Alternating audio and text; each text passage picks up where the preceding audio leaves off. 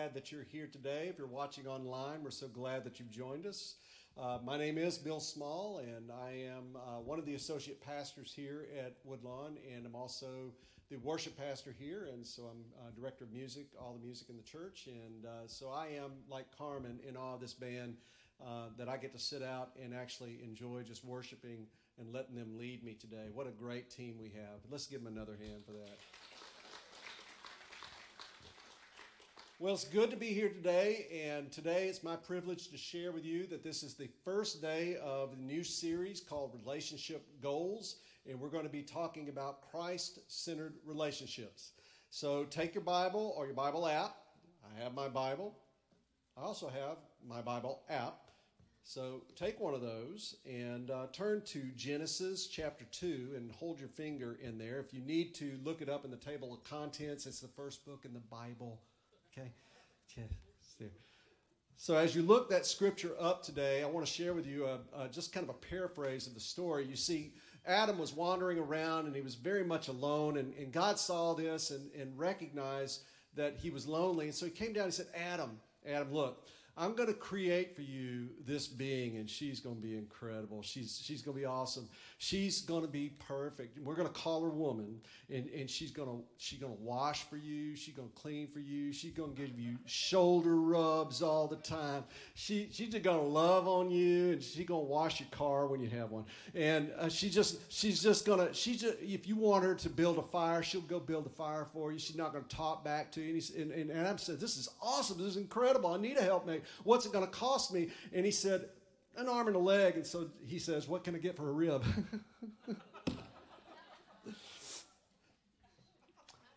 uh, the, the, the comfortable laugh, the uncomfortable laugh. All right, so we're going to be talking about week number one today, which is being Christ centered. And Craig Groeschel describes it in this way Being Christ centered is a lot different than just calling yourself a Christian. You can have two people in one marriage that call themselves Christians, and just because you call yourselves Christians does not mean that you're Christ centered in the way that you live.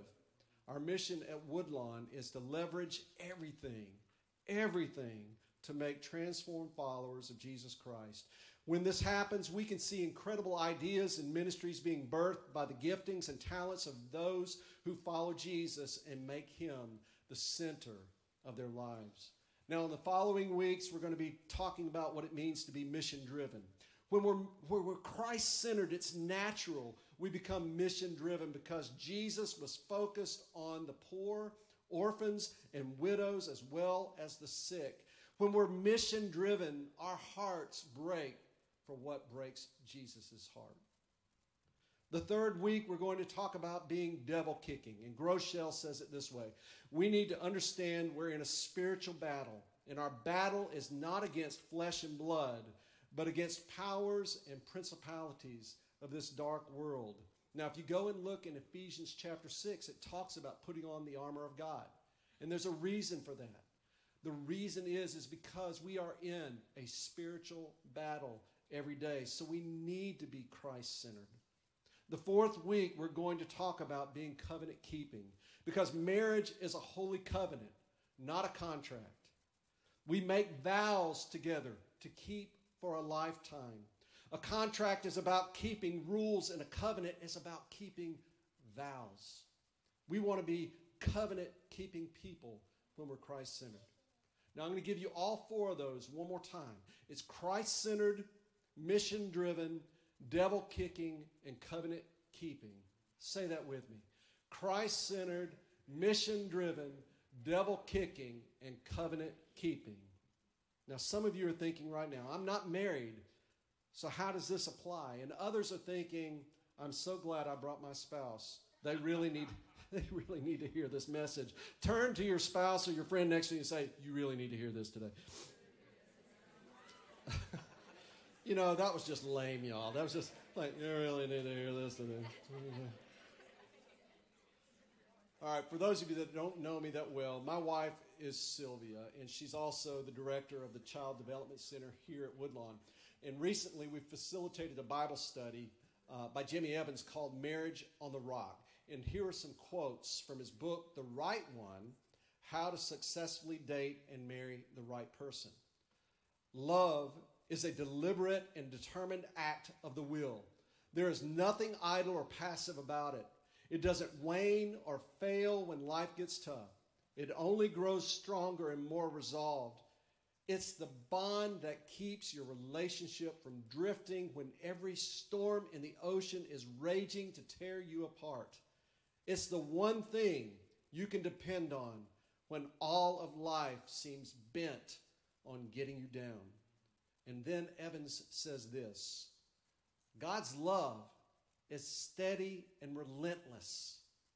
It is unchanging and unconditional. It is the same yesterday, today, and tomorrow. God's love is agape love, the kind of love that says, I'm going to stay true to you until the end of time, no matter what you do, no matter how I feel, no matter how strained our relationship becomes. I will never leave you nor forsake you. You are mine and I am yours. And our relationship is an eternal one. When love between two people becomes unconditional and Christ centered, it becomes like God's love, the same yesterday, today, and tomorrow. I would love to tell you that Sylvia and I have a perfect marriage. we don't. She married me. But we do have unconditional Christ centered love for each other. Sometimes Sylvia's idea of a day off is to stay in bed, watch Hallmark, and eat snacks while I'm outside loading the hiking equip- equipment or loading the, the kayaking equipment or the biking stuff. And, and, and, and that's my way of, of, of taking a day off. Is our marriage imperfect? Absolutely. In 2015, Sylvia was diagnosed with cancer, breast cancer. If there were a time in our marriage we needed to be most Christ centered, that was the time. We've even grown more in our faith and marriage toward Christ since then. Through her time of difficulty with the side effects of chemo and the pain of medicine to help her grow blood cells, we never lost hope. Our small group in Woodlawn poured out so much love and prayers, food, kind words, and financial support. It was as if our marriage, along with our small group and along with Woodlawn Church, were incredibly Christ centered together. It was powerful. Going through that difficult time in our marriage has only made our faith stronger. Today, Sylvia is in her fifth year of healing. Amen? Amen. And we continue. We continue to praise God for her healing and well being. It was through this experience we know there was resolve for our imperfect marriage. It's through our imperfections we are made stronger. Do you, does that sound familiar to you? There's a scripture that talks about in our weakness we are made stronger. It's our gifting, talent, abilities, and imperfections that make our marriage unique and pleasing to God.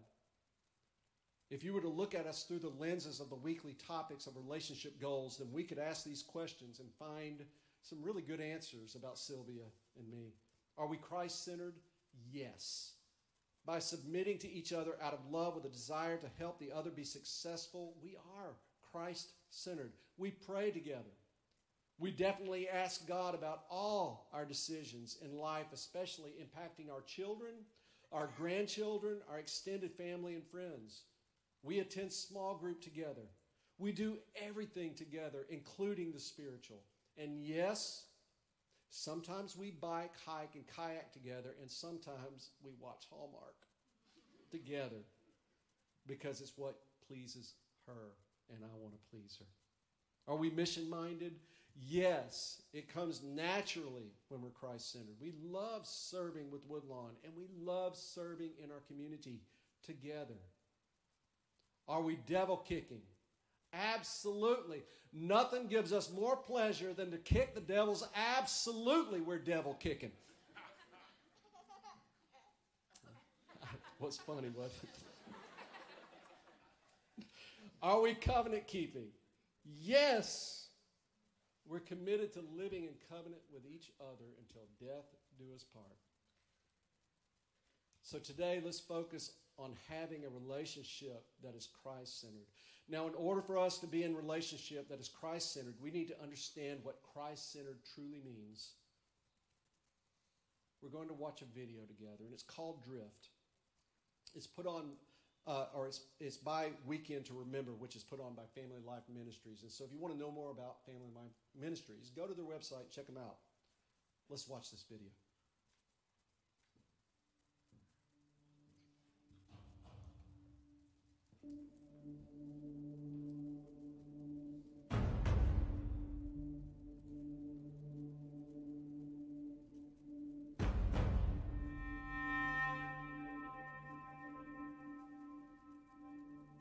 A step for every dinner you didn't eat together at the table this week.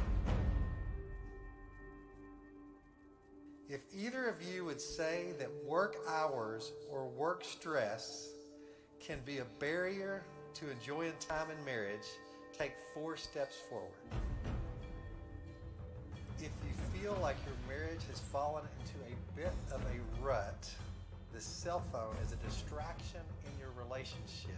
Did you go to bed at different times any night this week? Feel like life has gotten hectic and a bit overwhelming?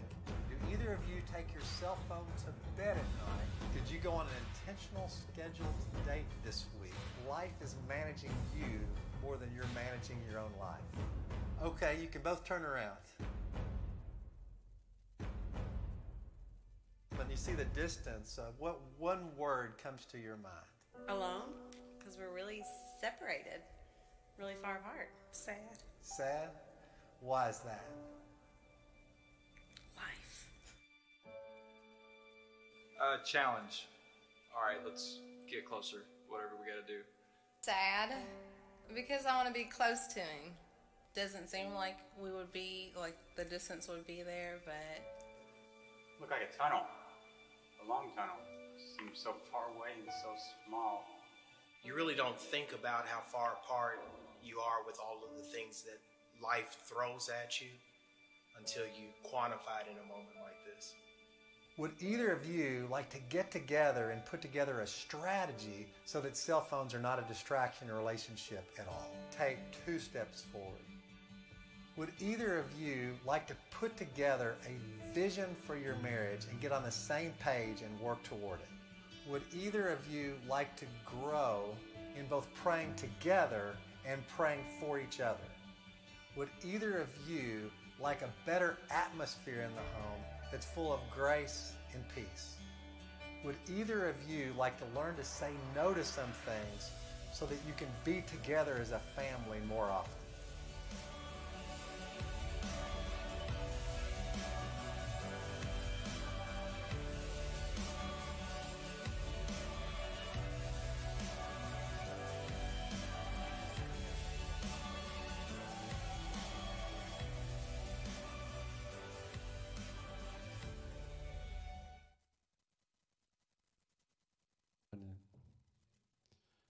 You know, most weeks I'm standing at this position right here. And at the end of the service, I talk to you about Jesus and and how sometimes we say that phrase that we feel so far away from him or he feels like he's just distant from us. But I'd like you to consider that in that video, while it's great for married couples to see, it's great for singles to see how things can get out of, out of hand with a marriage. What I'd really like for you to do is rather than putting a spouse back to back with you, I'd like you to put for just a second Jesus back to back with you in that moment. And every time you're asked to take a step further, Jesus doesn't move. We move the distractions that take us away from Him. He doesn't carry a cell phone, He doesn't need one. and we just get further and further away until we begin to remove the distractions, until we become more Christ centered, until we look at Jesus and say, I want more of you and less of me. Until you say to Jesus, I want you to be the focus of my life. Come right back to him. Because you see, here's what Satan, the enemy, wants to do. He does want to distract us. These distractions in life can separate us from each other and from a Savior who loves us deeply. Some distractions are imposed on us, and others we impose on ourselves. Either way, did you notice how isolated and alone the people in the video felt when they were their furthest apart? You see, this is the plan of the enemy. He wants to divide and conquer. He doesn't want Jesus to be the focus and the center of our lives. He wants to destroy marriages. He wants to destroy families. He comes, Scripture says, to steal, kill, and destroy. Now, there are opportunities to be able to grow stronger in our faith. There's one coming up in, in August called Adventures in Marriage. It's an opportunity to help marriages become stronger and more Christ centered so we can develop Christ centered practices to protect our marriages. And you'll see more about this in the coming weeks, advertising it. I hope you'll sign up, those of you that are married couples, and register for it. For those recovering from the difficulties of divorce, we're going to be launching Divorce Care in August. It's a 13 week series that's going to be on Wednesday nights from 5 o'clock to 7 p.m. And then you can always join Celebrate Recovery right here in this very room as a source of healing for your life. CR is every Thursday, year round. So come join us for some great worship with this band and some teaching and some healing discussion. Now, some of you who are single are probably asking at this point in this, now, why, why am I here listening to someone talk about a Christ centered marriage? You're the ones who actually are positioned best for a sermon like this. You see, you're the ones who actually, before getting married, can get your life centered around Christ Becoming Christ centered before entering into a lifelong covenant relationship can actually prepare you for a successful Christ centered marriage that will beat the odds of the divorce rate in this nation. Therefore, let's dig into what the Lord wants us to hear about focusing on Him in our singleness and in our marriage relationships. So let's go to Genesis chapter 2. We're going to read verse 18, and we're going to jump to 21 and 24. And it says this Then the Lord God said, It is not good for man to be alone. I will make a helper who is just right for him. So the Lord God caused the man to fall into a deep sleep. While the man slept, the Lord took out one of the man's ribs and closed up the opening.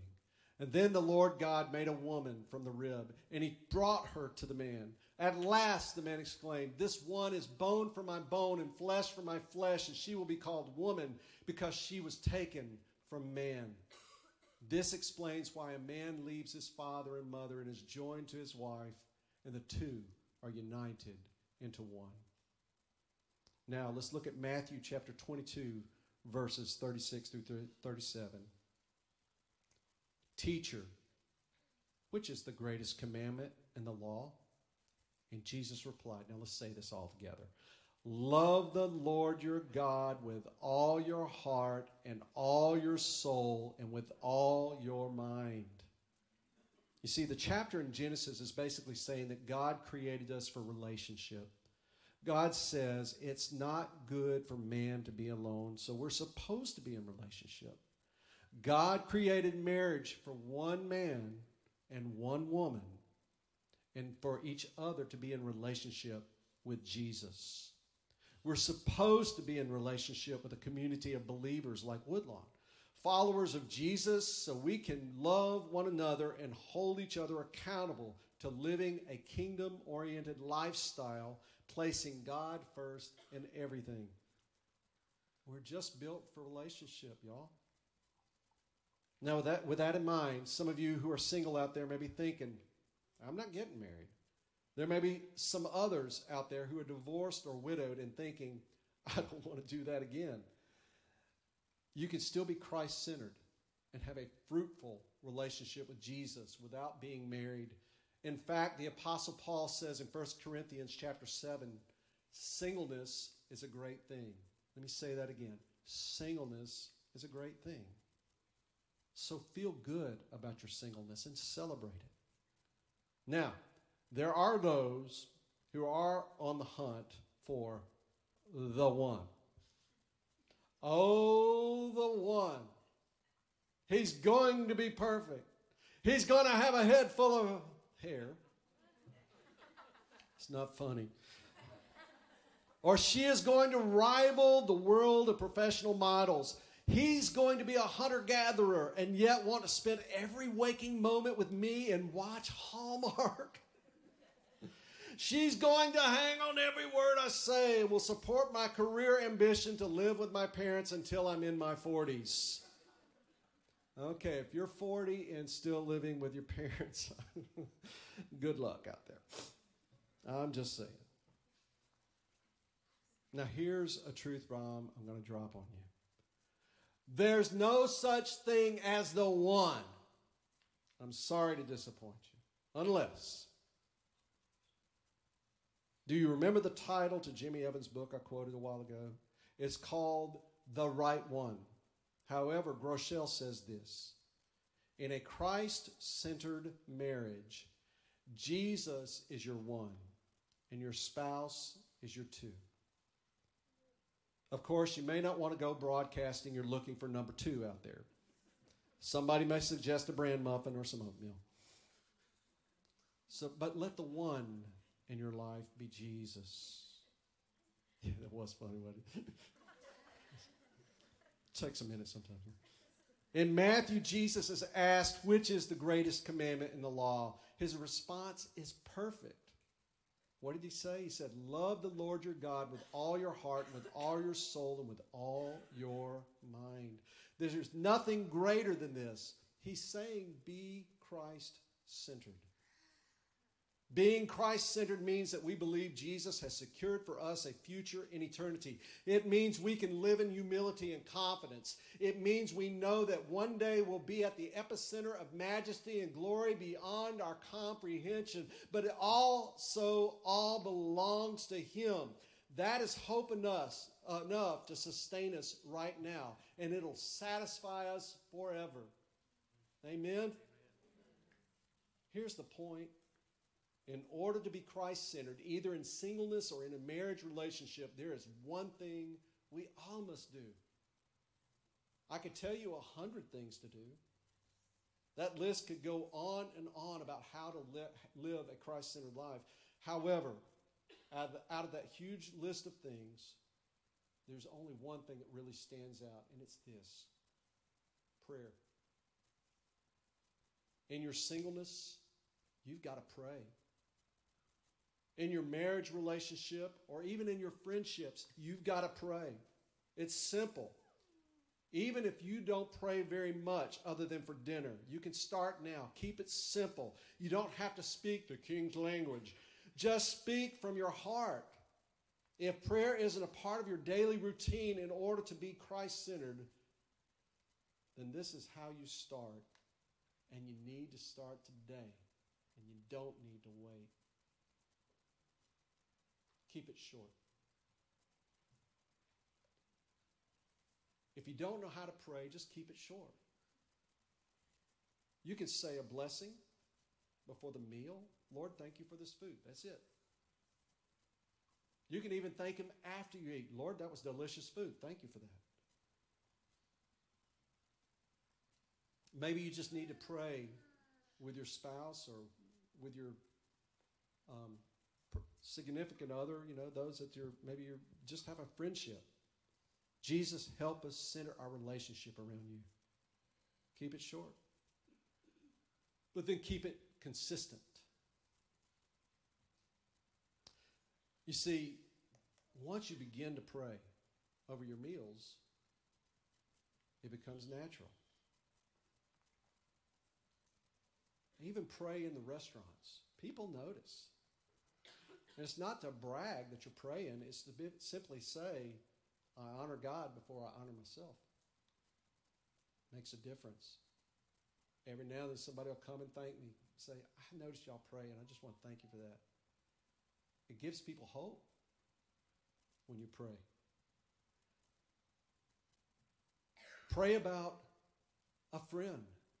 Pray about an event. Pray about a conversation. Pray about a difficult presentation at work or a new job interview. Even when you hear bad news, stop. Pray. And when you get consistent with it, then all of a sudden you'll realize there's a scripture that talks about pray without ceasing. And when we get into the habit of praying over everything, then we begin to speak with joy rather than complain because we're always praying. You know? And it's okay to complain to God. David did it, King David. Pray, keep it consistent. Groeschel says this if you miss a day, don't miss two. Don't go two more two days or more without your consistent prayer time. And he's right about that. But if you get to where you're praying over everything, you won't want to miss a day of prayer. But I have a prayer for you. Groeschel gave us this prayer. If you'd like a copy of it, you can contact the office this week and we'll see that you get it in your hands. If you just need something to help you learn to pray, it's this one.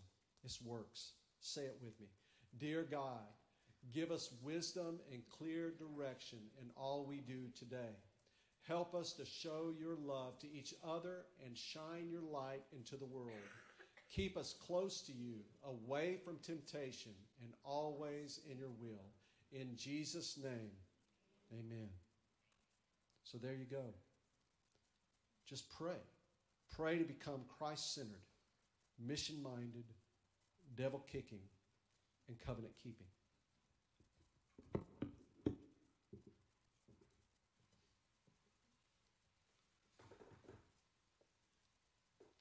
I told you earlier, I told you earlier, I told you earlier, it's vocal one.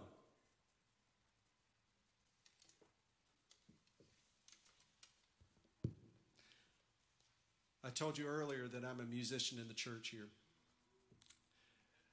Okay, you're going to have to unmute the guitar too.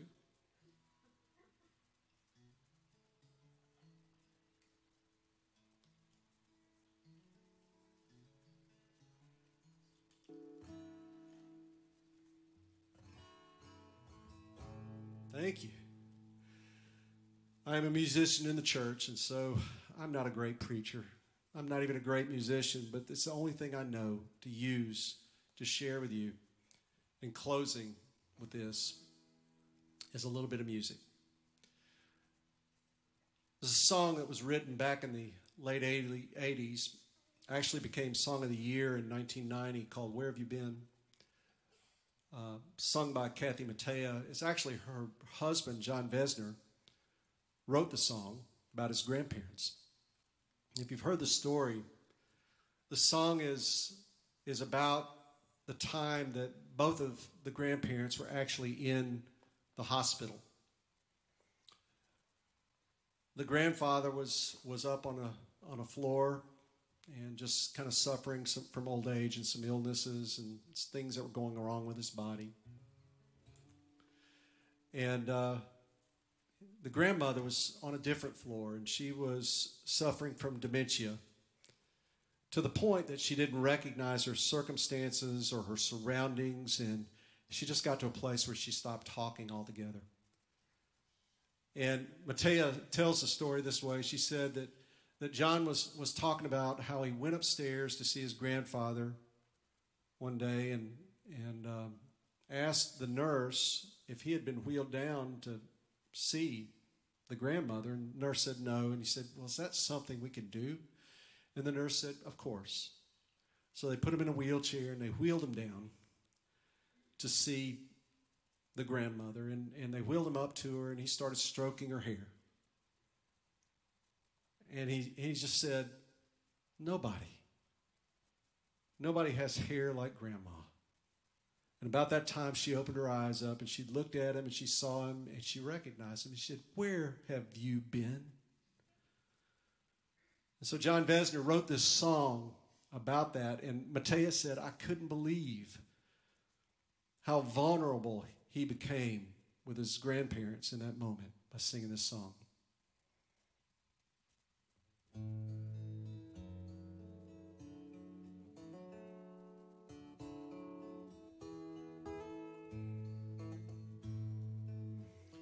Claire had all but given up when she and Edwin fell in love.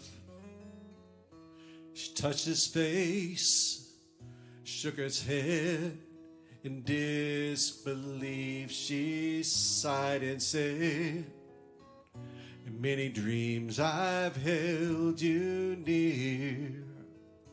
Now at last you're really here. Where have you been? I've looked for you forever and a day. Where have you been? I'm just not myself when you're away. He asked her for her hand in life. She became a salesman's wife. He was home each night by eight, but one stormy evening he was late. Her frightened tears fell to the floor until his key turned in the door.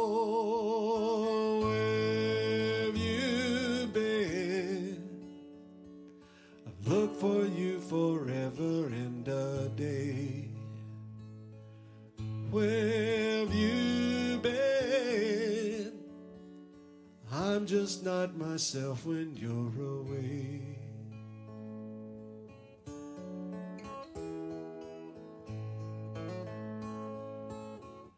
They never spent a night apart. For 60 years she heard him snore. Now they're in a hospital in separate beds on different floors.